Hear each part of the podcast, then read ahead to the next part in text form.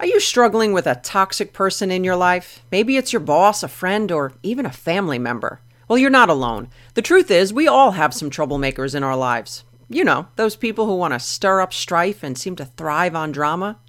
Well, navigating through toxic relationships can be downright draining. I get it, it's tempting to want to straighten this person out. And while we can't stop toxic people, we can stop their toxicity from getting in you. Well, if you are ready to say goodbye to guilt and hello to healthy boundaries, then I want to invite you to my new course on how to deal with toxic people God's way. In this course, you will learn the five types of toxic people, the difference between broken and toxic behavior, the four types of boundaries and which are best for you, how to overcome the fear of confrontation, and most of all, you will learn the practical tools on how to interact with these people so that you can grow in strength and get rid of the guilt. When avoiding this person isn't an option, God may be using them to help you grow, and I would be honored to walk this journey with you. My friend, I believe that you can shift your suspicion that you can change this person to the biblical understanding of love. Will you let me help you? Building Faith podcast from Kris Reece Ministries is a podcast to bring biblically based messages and lessons on how to apply God's Word into your everyday life. Well, hey, my friend, welcome back to the Building Faith podcast. I am so thrilled to be here with you today. I am your host, Kris Reece, and my mission, as always, will be to help you to apply God's Word to your everyday life. Today, we are in episode 74, and we are talking about the three lies that you're probably telling yourself without even realizing it. Have you ever wondered why your life hasn't turned out the way you expected? Is it bad luck or someone else's fault or maybe it's God's plan? Well, in my counseling and coaching practice, I have seen that there are three subtle lies that a vast majority of people are telling themselves daily, and yes, even Christians. And it's these lies that are keeping you from being all that God created you to be. So let's dive right in. Subtle lie number one if I only had more time, I could do everything I want to do. I refer to this as the go to lie because it's where so many people's thinking seems to go. Look, I'm not saying that you're not busy. We're all busy, but the difference between successful people and people who are unfulfilled is how they spend their time. Unfulfilled people are focused on the urgent, not the important. And it takes discipline to focus on what's important and not giving in to every little distraction that life throws at us. And you may use your jam packed schedule as an excuse for not taking care of your health or going back to school, but if someone you loved walked into the room with a deep bleeding gash, you'd find time to go to the hospital, wouldn't you? Or if you ran into an old friend, you'd find an hour to catch up. Look, everything in life is a choice, and you always have the power to choose to spend time on the things that are truly important to you. Subtle lie number two there's something wrong with me. How is it that we can know in our heads that God has made each of us uniquely different, yet still assume that something is wrong with us? Look, your words may say, I don't care what they think, but your heart is longing to fit in. And in my practice, I review my clients' temperaments, and each one is so distinctive that I find it simply amazing.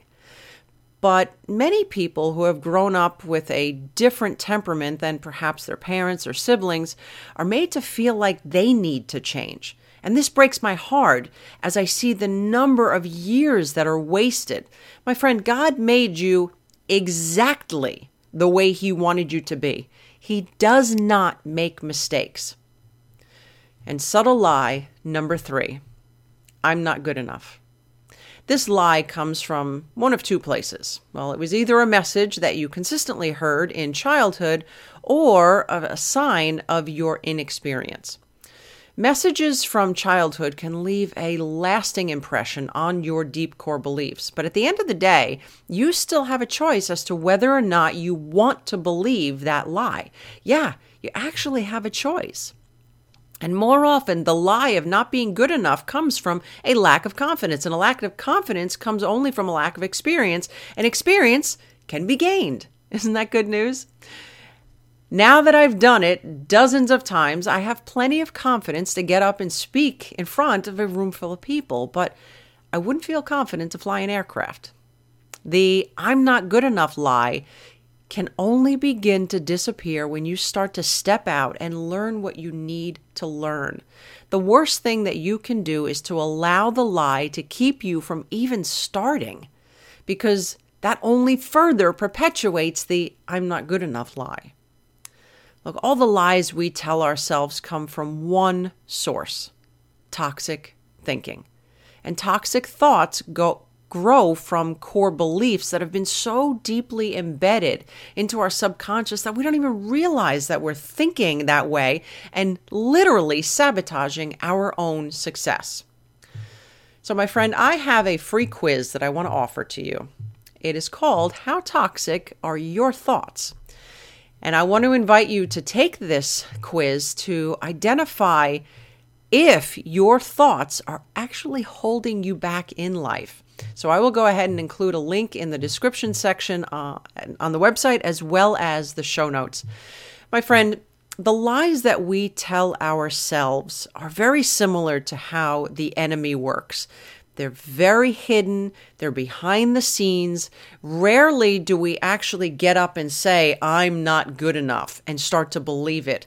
Uh, when we hear ourselves say those words, um, we know in our heads that they're not true, but somewhere deep in the back parts of our heart, we kind of question whether that lie has some truth to it. So, my hope for you today is that you will begin to expose these lies, bring them into the light so God can shed His truth on them.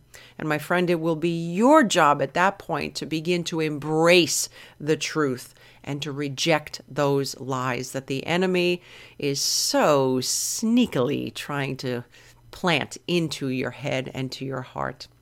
Well, my friend, I hope that you have enjoyed our time as much as I have. If so, would you please consider subscribing and leaving a rating? I would greatly appreciate it.